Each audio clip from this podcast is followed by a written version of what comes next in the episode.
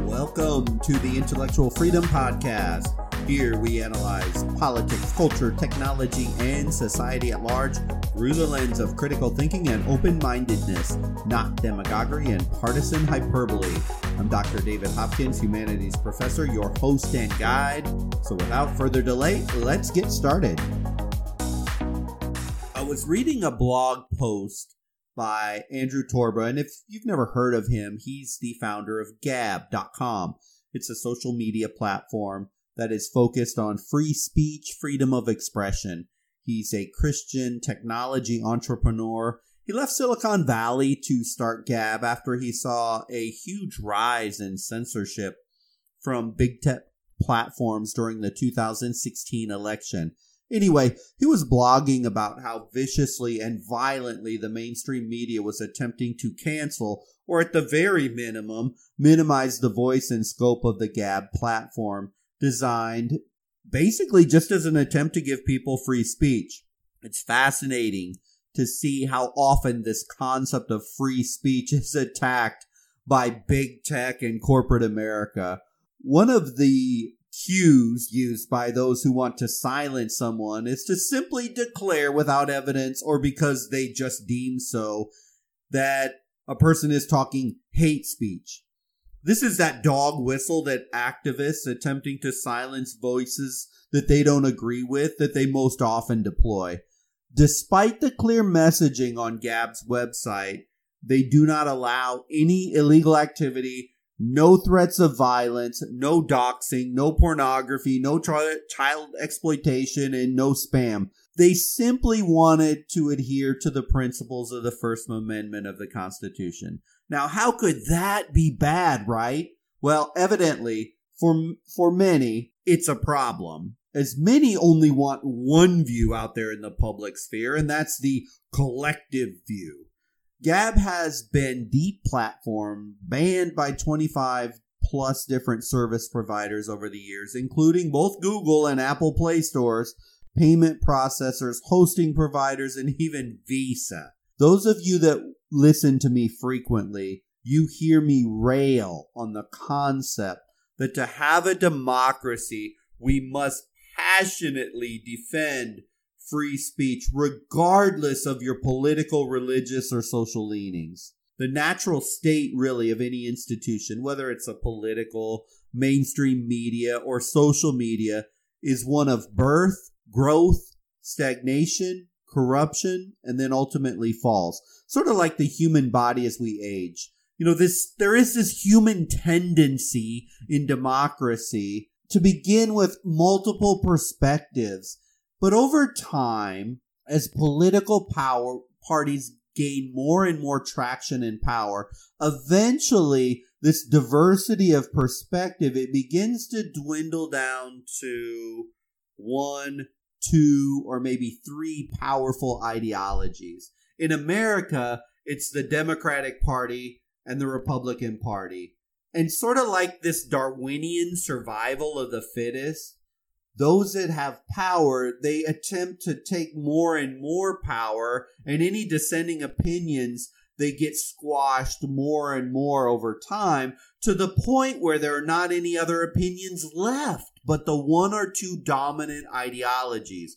And eventually, those in power, they convince the masses that it's good, the pressure that is being exerted on those who don't think like the party when it comes to the destruction of freedom of speech, the institutions don't need everyone to agree that censorship is a good idea for the other party. They just need them to stand idly by while those in power seize freedom of speech.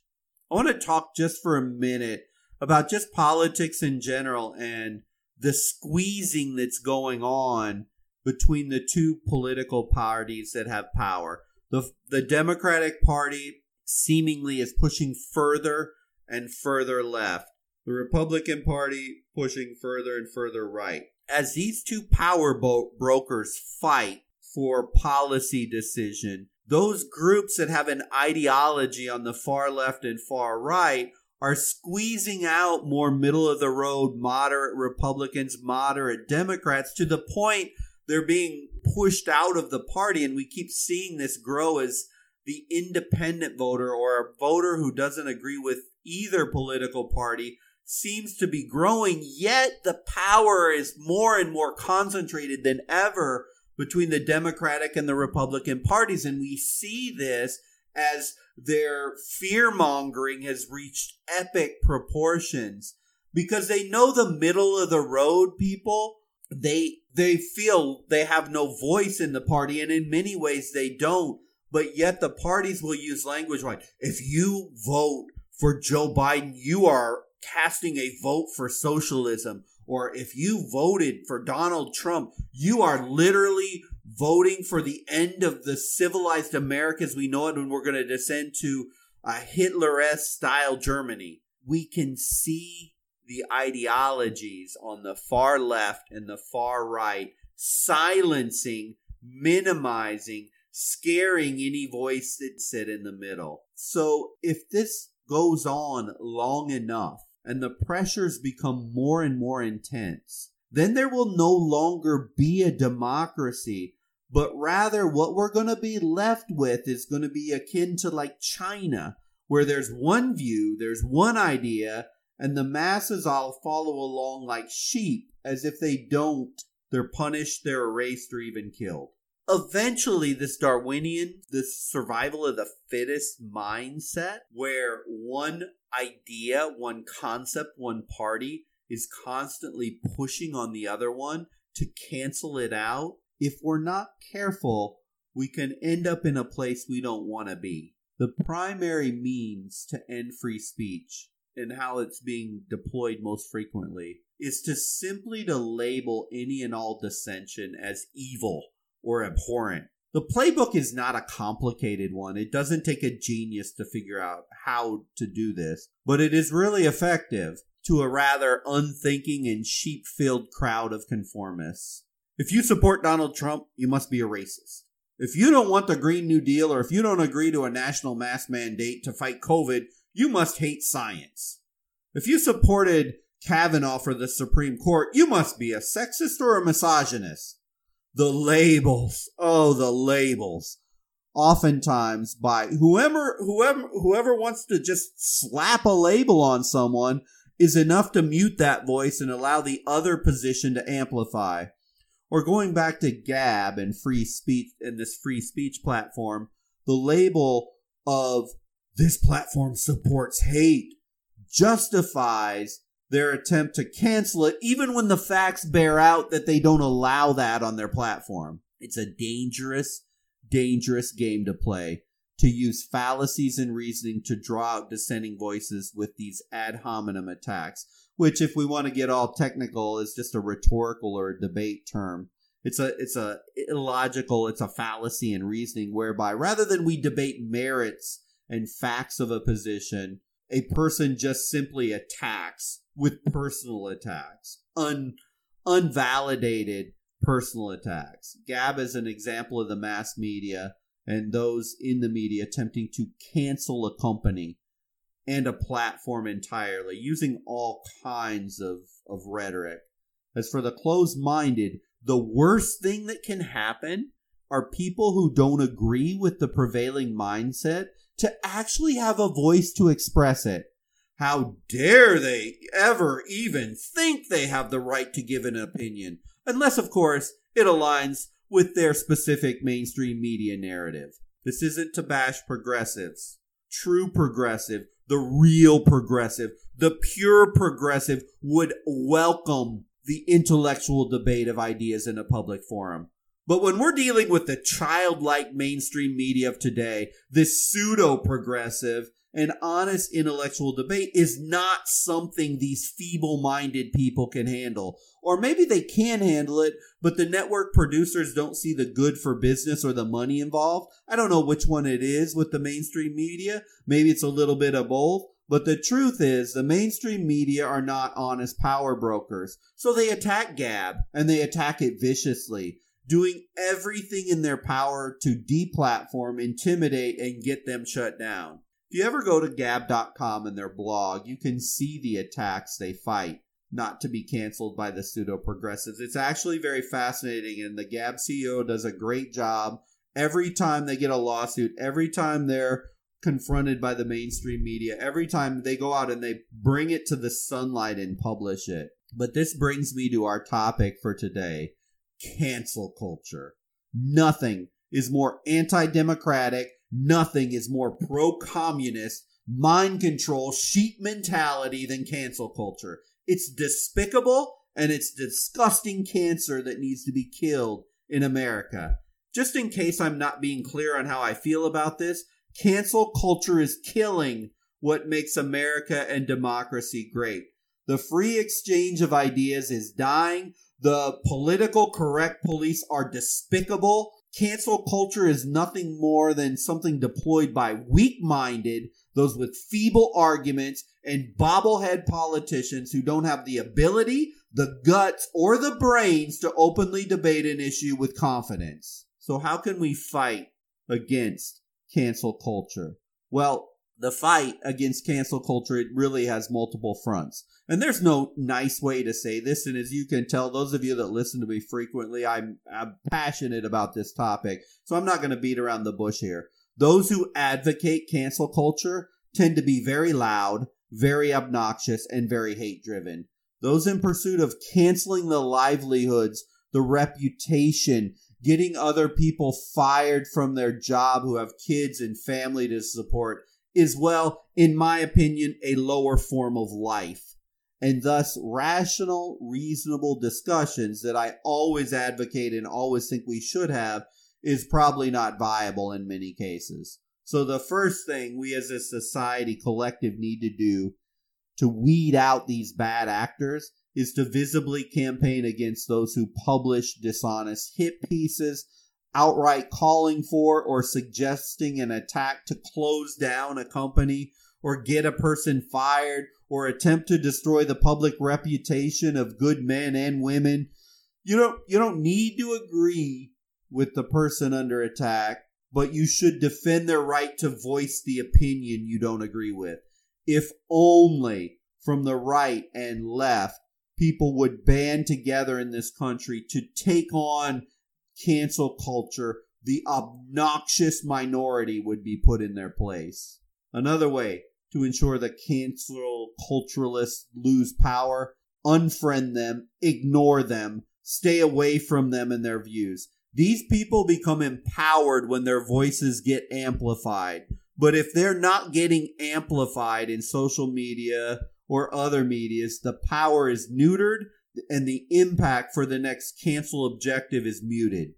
In effect, personally, we should all cancel the cancel culture instigators. Finally, encourage those who hold the actual power in a situation to stay strong in the face of unfair attacks, even when those attacks contain explosive allegations. In fact, given the culture and incentives on Twitter, and the desperate desire for clicks, it may well be ultimately easier to defeat cancel culture by fortifying the relevant institutions by depriving the attackers of the scalps thereafter. See, when a weak kneed CEO is being attacked to cancel or to submit to some ridiculous claim, and he or she is bombarded with the communications to cancel this or cancel this other person, they can perceive the overwhelming position of society is to simply submit to some politically correct request to and instead of stand their ground for what's actually right and good and honest the pressure to conform even for companies and CEOs is very intense. And the people in power need to know that there are others with the opposite perspective and they shouldn't stand quietly by in the face of these attacks by cancel culture. Those are three real specific things we can do to fight off the minority of these rabid cancel culturalists out there. But again, they're very loud, they're very obnoxious, and like rabid dogs on prey. But in the end, they are the minority of Americans, and these cancel culture people need to know it. And our companies and our institutions need to know it too so they don't like babies just submit to it. Many CEOs and institutions, sadly, they lack any backbone to stand up to mobs. They just don't have it. But I want to shift gears and talk the CEOs and the companies and uh, those that submit to cancel culture and just cave in. That's hard for us, except doing the things I just mentioned. We don't control that. But I want to talk about how you and I and we and all of us as a collective country can all act the opposite of the cancel culture in our own lives. I don't want to be preaching about how terrible cancel culture people are. And here I do want to say I don't think this is the majority of people. I think it's a very loud, obnoxious minority. Um, but at the same time, I don't want to call these people out and then not walk out the opposite ethics they're deploying when they're attempting to cancel companies or people or products. Because for me, there's an ethics involved in doing the opposite of what I'm railing against. And this topic is so important. It's that important to democracy that I want to invest time on it. But if we look at it objectively, the opposite of cancel culture is something simply known as open mindedness. So for me, on the personal level, I don't ever dox, I don't censor, I don't threaten, I don't attack, I don't not out to ruin someone else's life who life who I don't agree with. Also, for me personally, there are people who need to be canceled. They need to be removed or otherwise banned from certain public squares. For example, I believe strongly that those people performing or advocating illegal activity, any illegal activity, any threat of violence, any doxing, any pornography, any child exploit- exploitation, that's not acceptable and it shouldn't be allowed anywhere ever. In these instances, I'm right in alignment with the cancel culture. These things that do harm or threaten harm to others, they should not be tolerated and they should be stopped immediately. With all that this being said, the biggest threat of cancel culture becoming more and more prevalent is for all of us to become just like the cancel culturalists, just like the closed minded and angry mobs. In the end, cancel culture has one purpose, and it's to silence a voice, to stop a legally protected action, to force someone to think, act, or be like someone else, or else face the consequences. Nothing is more undemocratic. Nothing is more anti free speech and freedom of expression. Nothing is more repellent and despicable than a person so weak intellectually that they can't even listen to an opposing side. So our actions, your and my actions, need to be the opposite of the mob, opposite of the cancel culture. So I'll be kind of biblical for the rest of this podcast, like the Ten Commandments in the Old Testament and and the rules to live by worded in the language of thou shalt not format. I'll articulate 10 points that Americans, all Americans, should not do so we can end cancel culture. By the way, I didn't come, these didn't come down from God on stone tablets. It's just my own personal observations, my own reflections on culture, society, and some of the things that I see from the younger generations in in the college classroom. And so far too many people are following into these lower forms of of rush thinking. And and I'm as guilty of it sometimes too and I'm sure you have been as well. So let's let's get into them. Number 1 thou shalt not ignore opposing viewpoints. Look, I get it. We all have biases, and we don't necessarily want to even hear the other side. Ever had that moment where you're listening to someone who thinks the exact opposite of your views, and listening is sort of feeling like being waterboard tortured? And you instantly reach for the remote or flip the radio channel, or if you're speaking to someone face to face, you immediately try and change the topic or, or you leave the website. If you want to transcend, though, that the mental acuity of the cancel culture, you have to show an openness and willingness to listen. When we don't listen to other people with different views, it's akin to cancel culture challenge yourself to overcome that desire to at least try to listen and understand differing viewpoints. Number two, thou shalt not let your ego run wild. This is a really hard one for me personally. I love my wife, and I agree with her on most things most of the time. But dang, it's hard to put that ego aside and listen versus trying to talk over and just win because, well, the ego always wants to win. It wants to win at sports, it wants to win at discussions. The ego likes to hear the self talk. We like to hear ourselves talk and talk and talk and talk and talk. Well, you get the point, right? This is what cancel culture does. Silence one voice so there's nothing but the melodious harmony of one idea which everybody is agreeing with. It's so easy and simple that way. We need to avoid this trap. We need to put our ego aside and just listen. We then are demonstrating open mindedness, which is critical to expanding our perspective on any number of topics. Just a little tidbit of knowledge. You don't have it all figured out, and you never will. Either do I, nor anyone else ever. We need to stop, and you need to stop, and I need to stop with the how in the world can that person have that opinion? They must be so stupid. Just stop it. That's your ego running wild. Number three, thou shalt not become a stagnant slug. Once we begin to be open minded, something incredible does happen. The willingness and ability to embrace change with open arms emerges because you'll begin to see various possibilities and outcomes rather than judging it from only one angle of experience. You know that person who has never, in 30 years ever, budged off an opinion, and there is nothing that will ever make them think differently, no matter what. That is a slug mentality. This mentality contributes immensely to cancel culture because those that have the I will think this way no matter what mentality can use this to, to justify any action. It's dangerous to get stuck in that stagnant mindset that simply can't consider other options. Number four, thou shalt not zombie walk through life. You know the person who only knows about sports, cars, how to reach level 2050 on the latest video game, well, so much in the world goes by and the person is obliviously ignorant. Open minded people have a natural ability to want to know more about something.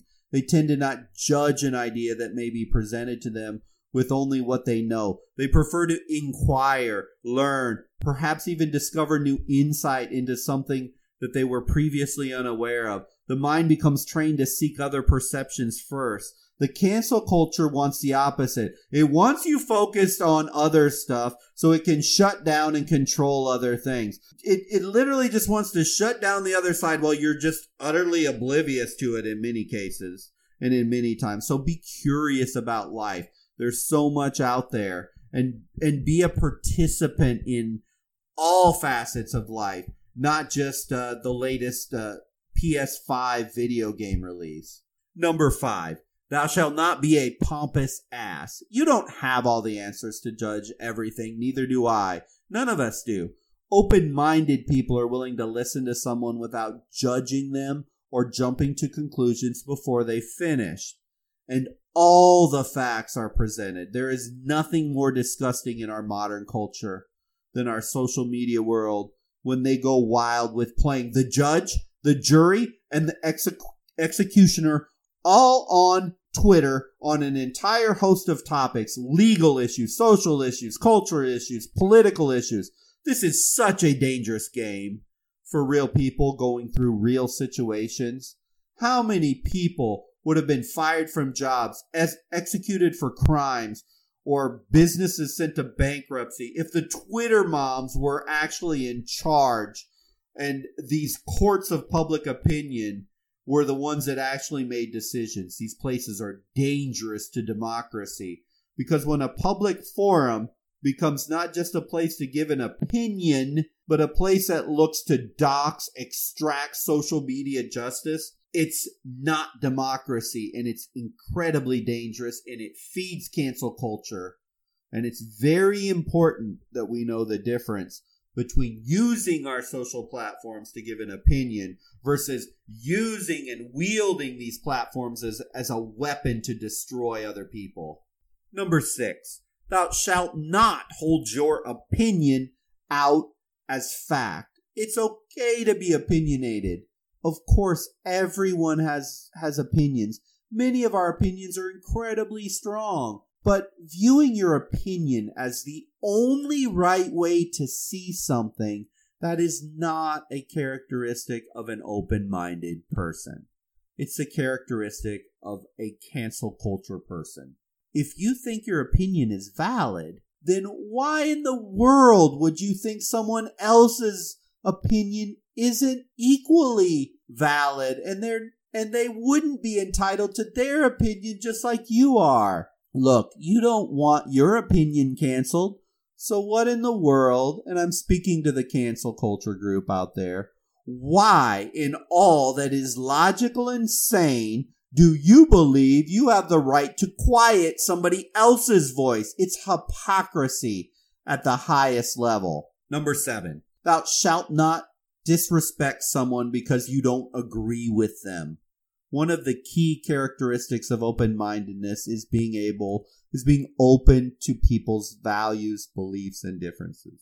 Open-minded people believe that differences are what make everyone unique, which is a incredibly valuable quality. This is why cancel culture people always seem so angry. You know the type of person I speak of. There is always an injustice, always a wrong done to someone. The cancel culture person believes they are always surrounded by stupidity and ignorance, except the one common variable wherever they are and whatever level of perceived stupidity that surrounds them is, is they are always there. They are the common denominator. Hmm. America is the most diverse country on the planet Earth. Religious diversity, ethnic diversity, intellectual diversity. It's one of the greatest strengths, and this is what we all need to embrace, not the closed mindedness of other parts of the world. There are parts of this world, and not just in communist China or socialist Venezuela, but in the Western world, that if you don't conform to the woke mobs, you're an outcast. And if you're not in America listening to this right now, you know what I'm talking about. The forces to conform are very powerful. And it and it's getting more and more like that here in America. And we need to stop this. This stopping of disrespecting other people because we don't agree with them. Number eight, thou shalt not name call. This kind of goes along with the last one. Open minded people don't like putting tags on people flippantly, such as you're a racist. You're a sexist. You're a misogynist. They have a good understanding. Open minded people have a good understanding of people's differences, and they don't just jump to conclusions.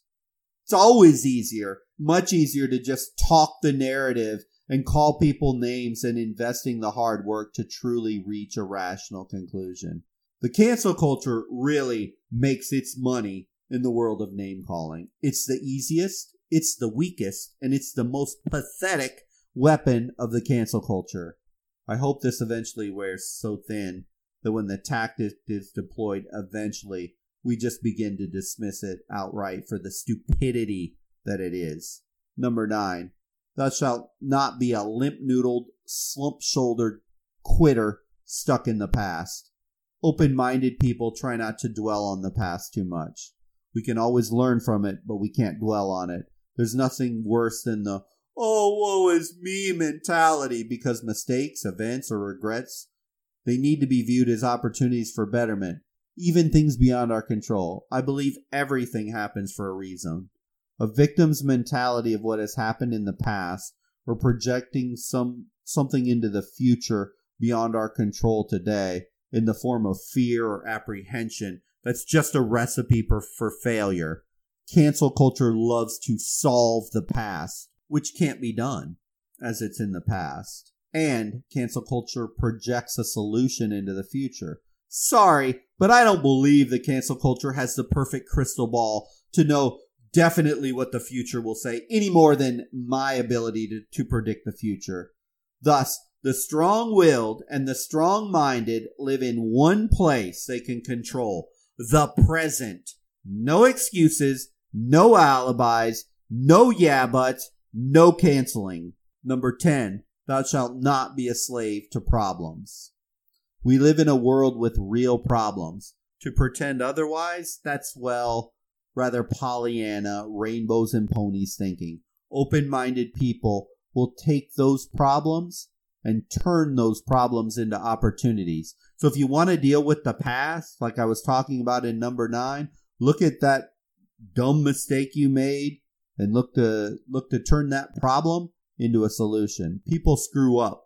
So do institutions. It's just life. Interestingly, those people, when someone screws up or says something bad, it's it's it's rather ironic that they believe they should have the power to cancel someone out completely for making a mistake or creating a problem. When if I went through their life, I can guarantee you I can find hundreds of stupid, ignorant mistakes they made that I could just as likely turn around and cancel them. But what we need to do, rather than just attempt to move to cancel someone immediately, we need to acknowledge the fact that there are problems. People have created problems, but there is a solution, or at least a different uh, perspective that we can view things from that were better than the, the initial perspective. This enables all of us to see clearly when faced with difficult situations and, and allows us to tackle problems without panicking or flying off the emotional handle screaming, cancel them, cancel them. So to wrap this up, the solution to the hideous cancel culture mindset is simply open mindedness. Sure, there are specific tactical things we can do when cancel culture tries to lash out at a person or a business or a politician, and I discuss those. But more importantly, is we, the collective, you and I in America, stem the tide of this anti democratic mindset. And all of us remember the power of open mindedness. As if the masses turn away from cancel culture and canceling out things and people and move back towards open minded critical thinking, then we can put to bed forever cancel culture and we can replace it with true critical thinking, problem solving, open mindedness. And then we're actually making progress on all these very important fronts that the political correct police, the cancel culture say they want to deal with. But the solution is not canceling. The solution is the opposite, which is open mindedness.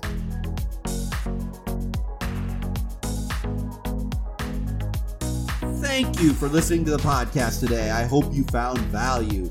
Sorry, I got a little emotional on this one, but there is nothing good, nothing valuable or positive with cancel culture. It's for weak minded, communist, socialist minded people with weak arguments, afraid to debate an issue or solve a serious problem.